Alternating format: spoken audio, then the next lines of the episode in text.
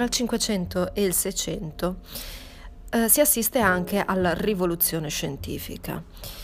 E questo è proprio il segno della nascita della filosofia moderna. La differenza principale tra la scienza precedente e quella medievale è che nel Medioevo il punto di vista era finalistico, quindi una scienza essenzialmente aristotelica, dove le spiegazioni sono eh, giustificate da un fine di perfezione, da una causa finale. Invece la rivoluzione scientifica accetta semplicemente delle mh, cause efficienti, quindi meccanicismo, quantitativa, meccanicistica. In particolar modo sarà Galileo a parlare della differenza tra le qualità primarie oggettive e quelle secondarie soggettive e ridurrà appunto la scienza alle prime, mentre le seconde scavalcano le possibilità di indagine scientifica perché sono appunto eh, soggettive, frutto dell'incontro tra l'oggetto e i suoi sensi. Mentre le qualità primarie, quelle oggettive, sono quelle misurabili, quelle eh, che sono rese in forma quantitativa e quindi tutti quanti si può dare un, un controllo, sono pubblicabili. La pubblicabilità della scienza è alla sua base eh, essenziale. Questa distinzione verrà ripresa poi da altri autori, tra cui Cartesio, eh, Locke. Perciò la differenza maggiore tra il modo di intendere la realtà, la scienza e la scienza invece precedente è proprio questa diversa um, spiegazione, una spiegazione finalistica, una causa finale, mentre in questo caso una causa semplicemente motrice efficiente. Le spiegazioni sono um, trovabili attraverso leggi rigorose matematiche um, che giustificano il tutto sulla base del movimento. La scienza antica in effetti vedeva la realtà come un un organismo vivente e quindi le spiegazioni erano eh, come quelle di un cuore per un organismo intero, quindi la sua funzione nel tutto, in questo caso qua invece interviene un, una spiegazione più eh, riduzionistica, eh, quindi è giustificata semplicemente tra le relazioni fisiche causali tra gli elementi, senza dover giustificare alla luce del tutto intero. Quindi il modello è più simile a quello di una macchina eh, dove ogni ingranaggio eh, si regola su, eh, sulla sua azione materiale appunto nei confronti degli altri ingranaggi. I fondatori della rivoluzione scientifica sono eh, Keplero, Galilei, Cartesio, ma anche Bacone stesso. Quindi le caratteristiche della scienza moderna sono proprio un modello meccanico, la matematica applicata allo studio della natura, quindi un matematicismo, il linguaggio della natura è matematico, un uso degli strumenti, gli esperimenti, quindi l'osservazione ma anche la ragione dell'essere umano attraverso un metodo che deve essere rigoroso, sistematico. E la tecnica, quindi il fine non è la conoscenza speculativa, ehm, fine a se stessa, ma è un, la conoscenza per, perché venga poi applicata secondo l'utile dell'uomo. Il fine deve essere comunque sempre l'uomo che è appunto eh, posto al centro, al centro nel suo metodo di conoscenza della natura e al centro mh, del suo fine eh, di questa appunto conoscenza della natura. La natura deve essere posta al servizio del bene dell'uomo. L'opposto delle filosofie nuove precedenti, che erano eh, ancora legate a spiegazioni magiche finalistiche, appunto, la magia è semplicemente un eh, porre ehm, la natura al dominio della volontà dell'uomo, agendo sulla volontà stessa della natura. Infatti il naturalismo, la filosofia nuova precedente è proprio la divinizzazione della natura, quindi di nuovo una natura spiegabile solamente finalisticamente. Um, tra um, i pensatori principali di questa filosofia erano Telesio, Bruno e Campanella. Infatti l'idea era proprio che tutto fosse animato e quindi è possibile agire su quest'anima. Invece nell'ottica meccanicistica materialistica ehm, le cose inanimate non hanno anima e il tutto è spiegato non con un'intelligenza nelle cose, ma semplicemente con cause motrici, movimenti meccanici. Al contrario, la scienza moderna eh, è caratterizzata da un legame con la verità differente Um, la verità è accessibile attraverso un'osservazione, un'osservazione che però um, è amplificabile attraverso gli strumenti, gli strumenti di osservazione. E, eh, però è necessario anche il ricorso a esperimenti per riprodurre i fenomeni osservati in um, condizioni naturali in maniera rigorosa, per eh, rendere appunto quelle condizioni di osservabilità ehm, più il più ehm, neutrali possibili, senza, ehm, perché non intervengano variabili ehm, che possono distorcere i legami causali. Pertanto la sintesi eh, della dimostrazione matematica, quindi la datificazione, un'osservazione rigorosa, misurata e, eh, e quindi l'applicazione eh, dell'osservazione de- tramite strumenti con un esperimento rigoroso in laboratorio è proprio il metodo sperimentale. Da un punto di vista metafisico, la spiegazione di tutto il cosmo, di tutta la natura in termini matematici si chiama appunto matematicismo. La possiamo rintracciare in una sua eh, forma arcaica in Pitagora, ma eh, la matematica era ancora mh, mm, in ter- intesa in termini ehm, religiosi, divini e, non, eh, il punto non era ancora astratto, ma aveva appunto natura fisica.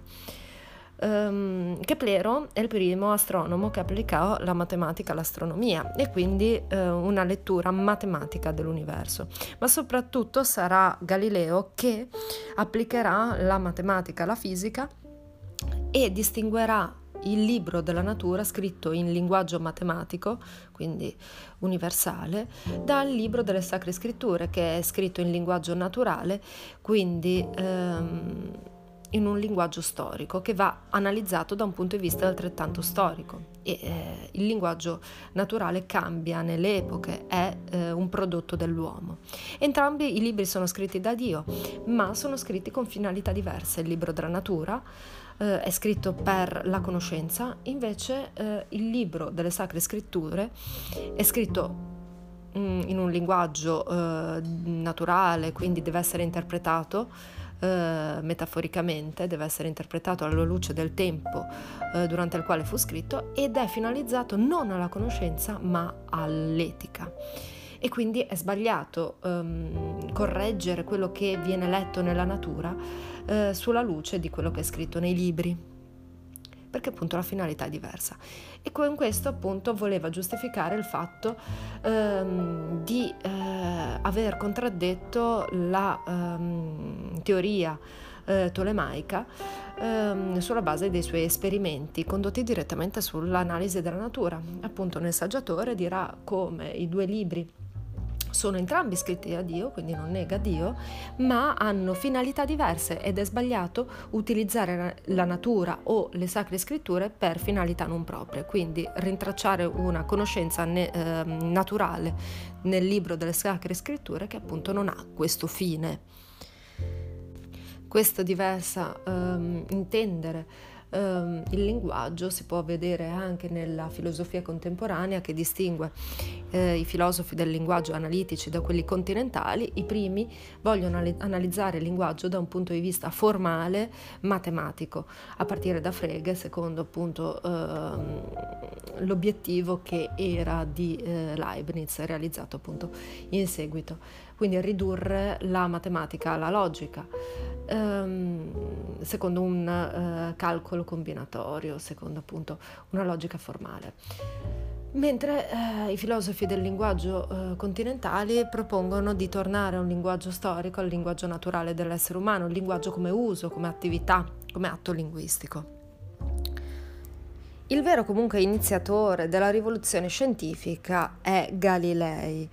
Eh, la rivoluzione scientifica cambia il modo di guardare la natura. La natura diventa un ordine, ripeto, oggettivo e causale. E eh, l'unica causa accettata dalla scienza è quella efficiente, quella motrice, eliminando tutte le altre cause identificate da Aristotele, in particolar modo quella finale. Non si cercano essenze mh, inverificabili come era precedentemente l'indagine fe- eh, scientifica, ad esempio di Aristotele, la forma, la ricerca della forma ma si cercano legami tra fatti e i fatti vengono definiti da misurazioni rigorose, quindi sono relazioni verificabili. I fatti sono governati quindi da leggi, le regole uniformi. Uniformi perché eh, è uniforme e regolare la natura e questo è il presupposto su cui ci si basa. Anche perché, mh, e rinvio a Hume, al podcast di Hume, eh, non c'è certezza nel metodo induttivo, cioè io posso vedere un corvo nero, due corvi neri, tre corvi neri, eh, centinaia di corvi neri e indurre, cioè ricavare la legge universale per cui tutti i corvi sono neri, ma basta una e una sola osservazione contraria di un corvo bianco per negare tutte le centinaia precedenti. Quindi non c'è un rigore eh, di certezza nel ragionamento induttivo e definire che mh, mm, sempre sarà così perché la natura è regolare è di nuovo un'induzione, quindi si cade in un circolo vizioso, perché io ho visto la natura regolare oggi, la vedo domani, la vedo tra tre giorni, l'abbiamo vista eh, centinaia di, di migliaia di volte prima, allora la regola induttiva è quella per cui la natura è regolare, ma di nuovo l'induzione con cui si giustifica l'induzione. Non se ne esce. Tuttavia, eh, come eh, base metafisica si accetta appunto la re- natura regolare ehm, e si accetta il matematicismo come appunto eh, base metafisica per costruire l'indagine scientifica. Ehm, altrimenti si cade nello scetticismo. E quindi la scienza diventa attraverso Galilei quel sapere sperimentale che conosciamo ancora oggi ehm, non si registrano semplicemente i fatti, ma si prendono ipotesi eh, attraverso un'osservazione eh, della natura, dei fenomeni, si ricavano appunto ipotesi di come possano funzionare e si replicano su base empirica, si giustificano su base empirica, attraverso appunto un'esperienza resa rigorosa eh, in laboratorio. Galileo parla appunto di esperienza nel senso di esperimento, perché viene ricostruito nel laboratorio quel fenomeno per estrarre leggi fondamentali che sono poi anche nella natura. Eh, come si fa? Bisogna isolare i fenomeni ehm, e far variare sperimentalmente, quindi in maniera rigorosa, controllata, perché appunto non intervengano eh, altre variabili eh, a falsare l'esperimento, a frapporsi tra quella che noi chiamiamo causa e quella che chiamiamo effetto, secondo la nostra ipotesi, e si fa variare quella ehm, indipendente e si vede come muta quella che da essa dipende e quindi da essa, se varia, si deduce un legame eh, causale. Ma si capisce allora quanto sia rigoroso questo modo di pensare e quanto cambi da quello precedente di Aristotele, dove ehm, la ricerca dei principi veniva condotta attraverso una, eh, la dialettica, quindi l'indagine delle opinioni, una, eh, il, principi comunque vaghi. La scienza invece eh, diventa un sapere matematico fondato sul calcolo, sulla misura, sulla quantificazione. Ehm, infatti Galileo sarà quello che per primo distinguerà i, ehm, le qualità oggettive solo dell'oggetto, a prescindere dal soggetto che, che, guarda, e quelle soggettive, quelle che dipendono da un incontro tra l'oggetto e il soggetto. Non vuol dire che sono irreali, ma sono mh, mm, legate a un soggetto, relative a un soggetto. Invece quelle oggettive, misurabili, tipo il peso, la lunghezza, sono indipendenti da un soggetto sono proprie solo dell'oggetto. Quelle soggettive invece eh, le fa dipendere da un incontro tra le particelle che si staccano dall'oggetto, infatti è atomista, e si incontrano con gli organi di senso del, del soggetto. E quindi un incontro, quindi essendo soggettive non possono essere provabili da altri soggetti, perché ogni soggetto le prova da sé. Ehm, e infatti la scienza deve essere un sapere intersoggettivo. I risultati devono essere pubblicati perché altri soggetti, in virtù del fatto che hanno gli strumenti eh, per controllare quei risultati, appunto li controllino. E questo rende una legge eh, scoperta in laboratorio corroborata, sempre più probabile, perché io ho visto i corvi neri, tu li hai visti, tutti li vediamo, tutti abbiamo misurato questa, questo tavolo misura tot e quindi misura tot. Um, il fine, oltretutto, della scienza deve essere neutrale, non deve uh, essere finalizzato a un, un proprio interesse ma la legge poi deve essere applicata per l'interesse dell'uomo, sì, mm, tuttavia non deve essere un interesse eh, di parte, quindi piegare la natura sulla base di quello che vorremmo che fosse, non deve essere basata su giudizi di valore. E quindi di nuovo ci ricolleghiamo a eh, quella distruzione dei pregiudizi precedenti perché l'osservazione sia il più neutrale possibile, quindi bacone. Perché eh, il fine è trovare relazioni autentiche, oggettive, slegate a un interesse di parte. Il ragionamento scientifico allora possiede queste caratteristiche. È semplice, e quindi ci riferiamo anche ad Occam, al suo rasoio, bisogna eliminare tutto quello che è superfluo, non direttamente osservabile, tutte quelle eh, pletora di eh, entità teoriche che vengono richiamate per giustificare quello che vediamo, eh, devono essere ridotte al minimo e quindi bisogna trovare quella legge che è il più semplice possibile, che non fa ricorso a entità eh, metafisiche di cui non, non, sappiamo dare ragione effettivamente. Infatti Occam porrà fine alla scolastica eliminando tutte quelle entità che non, non possiamo dare eh, molto a senso nella metafisica. Il fatto che anticiperà Hume eliminerà anche mm, il, leg- il legame causale, perché in realtà non ne siamo tanto sicuri che eh, esista. Eh, noi vediamo solo singoli fenomeni individuali e il legame causale è un qualcosa che ehm, non ne sappiamo dire molto, quindi in realtà può contraddire se stessa la scienza, se vogliamo. Ad ogni modo, la semplicità è comunque un, un criterio eh, da ricercare. Eh, ad esempio, la teoria tolemaica e quella copernicana, ehm, quella, mh, mm, quella, copernicana diciamo, è preferibile anche per semplicità, eh, perché eh, utilizza calcoli meno complessi. Poi un'altra caratteristica è il fatto che deve essere ripetibile. Non posso dire che ho trovato questa legge e eh, non dare um, criteri perché un altro non, non, possa ripetere insomma quell'esperimento, perché appunto deve basarsi su fatti esterni, oggettivi, eh, indagabili sperimentalmente da chiunque, verificabile e al tempo stesso falsificabile, rinvio a Popper eh, per, questo, eh, per questa caratteristica perché appunto se una teoria non è falsificabile in particolar modo, quindi nulla la può contraddire, perché ci sono sempre leggi ad hoc che la possono salvare, ecco, non morde la realtà, non descrive la realtà. E sotto le pseudoscienze che appunto non sono falsificabili rientrano proprio la um, psicanalisi o il marxismo.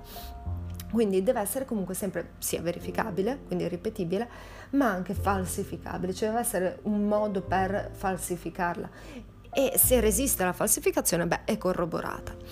Poi deve essere quantificabile, infatti eh, si deve basare sulla matematica, su fatti quantitativi e deve essere infine, come ho detto prima, scevra da giudizi di valore. Galilei per primo utilizzò uh, il cannocchiale per indagare il cielo, quindi si servì di uno strumento già in uso per vedere la Terra uh, sull'orizzonte nelle esplorazioni oceaniche, ma lo utilizza per indagare il cielo.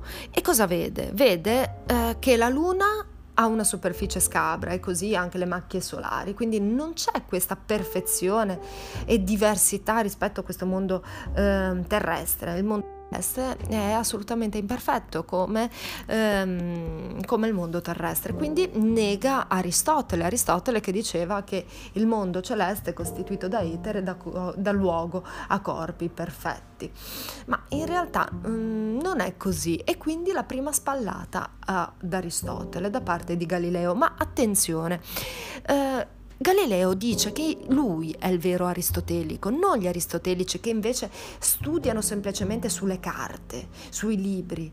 Il suo fine è la natura, come prescriveva Aristotele. Lui indaga la natura, il suo testimone che interroga è la natura, osserva quella, non osserva i libri, non si affida all'autorità, come sono diventati invece gli aristotelici tradendo il messaggio di Aristotele. Anche Cartesio dirà qualcosa del genere nel discorso discorso sul metodo nella prima parte, dove dice di aver abbandonato i libri perché alla fine sue, dei suoi studi aveva più dubbi che altro e si propone di indagare eh, la natura stessa e la sua stessa conoscenza, in realtà la sua stessa ragione, per cercare un metodo eh, affidabile e rigoroso. Questo è il segno che è cambiato il tempo. Il metodo scolastico era un metodo che eh, prevedeva la lettura dei testi sacri e un disputare eh, riguardo a questi. Adesso si legge il grande libro della natura e si indaga quello, a prescindere dagli ipse dixit. Quindi attenzione a non confondere Aristotele con l'aristotelismo, dice Galileo. Io sono il vero eh, aristotelico, non voi.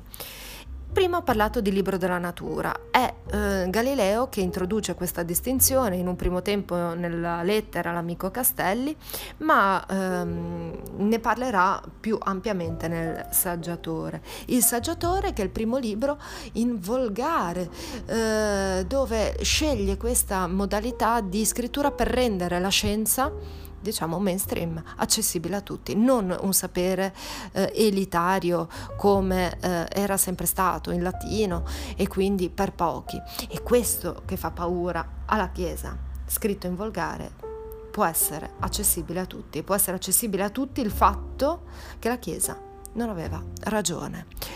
È questo che allora preoccupa, è per questo che eh, interverrà la Chiesa con la biura e poi per questioni personali che ora vediamo. Ehm, nella lettera l'amico Castelli allora introduce eh, la distinzione tra libro della natura e libro della Bibbia, il libro della natura. E quello della Bibbia, entrambi sono scritti da Dio, è quello che dicevo a proposito del eh, rinascimento che non è un movimento ateo, ma semplicemente quelle forze sovrannaturali, la provvidenza non incidono più, l'uomo è artefice di se stesso, Dio ha creato il tutto ma lascia l'uomo libero di gestire questa natura creata per l'uomo, appunto.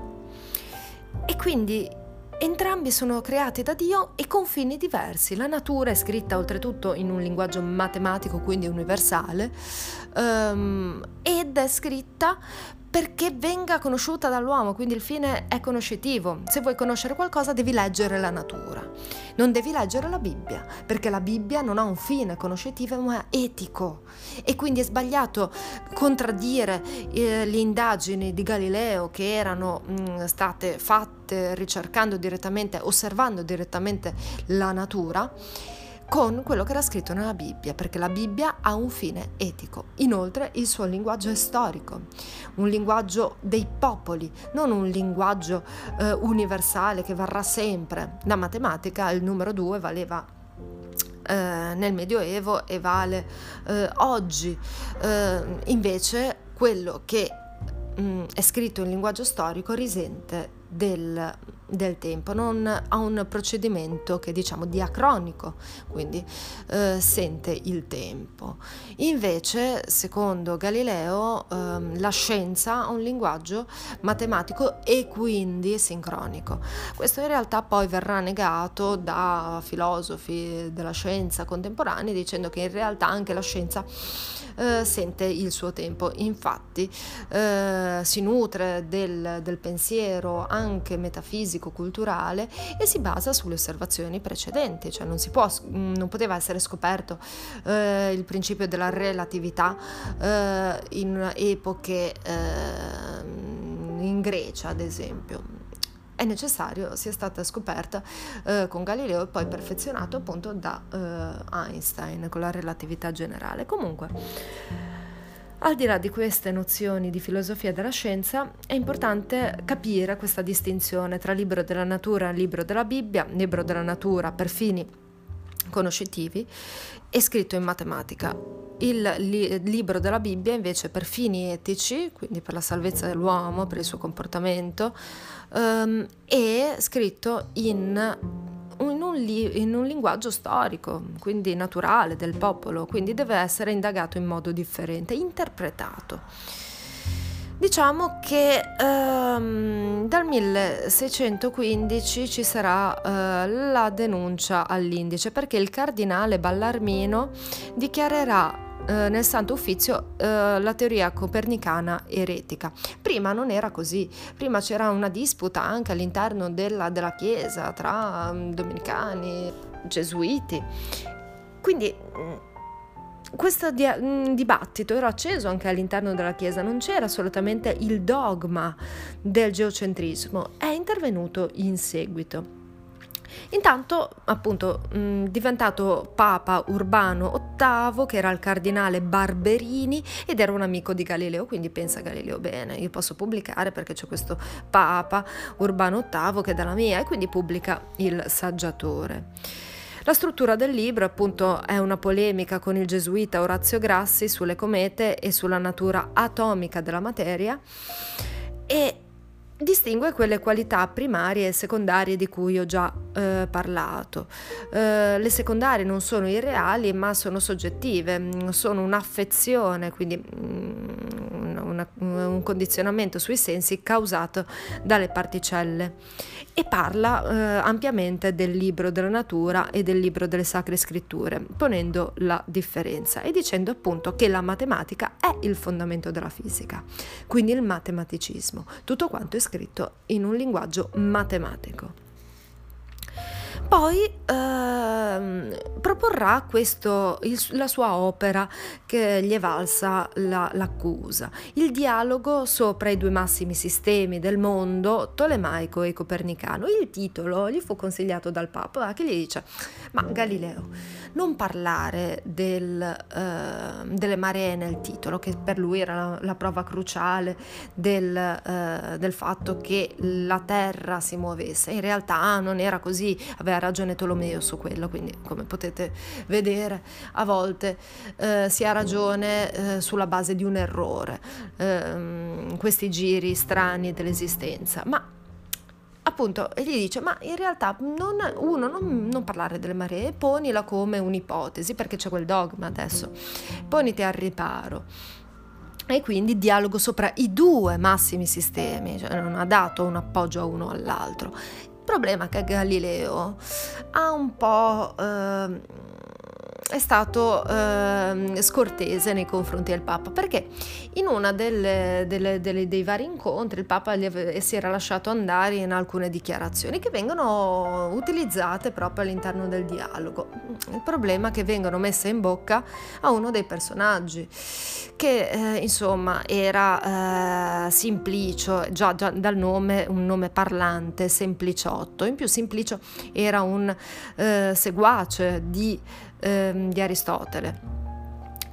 E, eh, ed era quello che sosteneva in maniera sciocca, ottusa e quindi insomma non proprio un, uh, troppo bello essere affiancati a Simplicio, ecco, gli vengono date, messe in bocca quelle parole lì del, del Papa Urbano VIII e allora Papa Urbano VIII si picca, si picca e questo gli varrà allora il eh, non più suo appoggio. Tra gli altri eh, dialoganti di questo dialogo fittizio sono Salviati, che era quello pro Copernico, e Sagredo, questo giovane scienziato acuto che fa um, da mediatore e si capisce che appoggia ovviamente Salviati perché Simplicio um, parla con, con, con, il dogma, con, con l'ottusità. Viene pubblicato nel 32 e qui vabbè ovviamente scrive di nuovo in volgare e cosa fa? Allora nella prima parte confuta la distinzione tra corpi celesti e terrestri, quello che aveva visto con il cannocchiale. Nel secondo la rotazione della Terra intorno al suo asse, il, mm, terzo il periodo di rotazione attorno al Sole e nel quarto le maree verrà co- condannato e lui deciderà di abiurare perché sa di poter andare in Olanda e continuare comunque i suoi studi in un ambiente più libero. Inoltre Galileo è importante perché eh, riformula concezioni sul movimento come l'inerzia, la caduta dei, dra- dei gravi con esperimenti mentali, perché appunto ehm, gli esperimenti non sono solo in laboratorio, ovviamente non puoi eliminare l'attrito in laboratorio, nei laboratori ovviamente del, de- dell'epoca, e quindi erano esperimenti mentali, ma aveva ragione poi il moto uniformemente accelerato e poi eh, il fatto che eh, il, um, il, il, il, movimento sia sempre relativo, non si può stabilire un sistema eh, senza riferimenti esterni, se, eh, insomma se, questo, mm, se, un oggetto si inquiete o si muova di moto rettilineo uniforme, senza riferimenti esterni non si può stabilire, quindi in maniera assoluta non, non si può dire alcunché. E anche Galilei comunque rimarca sulla necessità di integrare ehm, tanto il metodo induttivo quanto quello deduttivo in, una, in quello che potrebbe essere il, il metodo nomologico deduttivo, quello di Popper-Hempel, ossia vedo singoli fenomeni in maniera rigorosa, quindi sensate esperienze con un'osservazione rigorosa, eh, e poi ricavo un, un'ipotesi e se ehm, questa legge universale produrrà l'effetto voluto, quindi il singolo fenomeno, eh, allora ehm, sarà provata. Quindi metodo induttivo e il deduttivo all'interno di un, un singolo esperimento, che è comunque un, un esperimento particolare, eh, proprio perché appunto una legge si ricava con metodo induttivo e poi da essa si ricavano, quindi di nuovo diventa un, un, metodo deduttivo, le previsioni future. Quindi inizialmente è una spiegazione e poi la deduzione diventa una previsione. Ed è importante un ricorso tra esperienza e ragionamento, quindi la metafora di Bacone degli scienziati, quindi sì, esperienza ma anche una rielaborazione, ehm, il rigore appunto del ragionamento personale.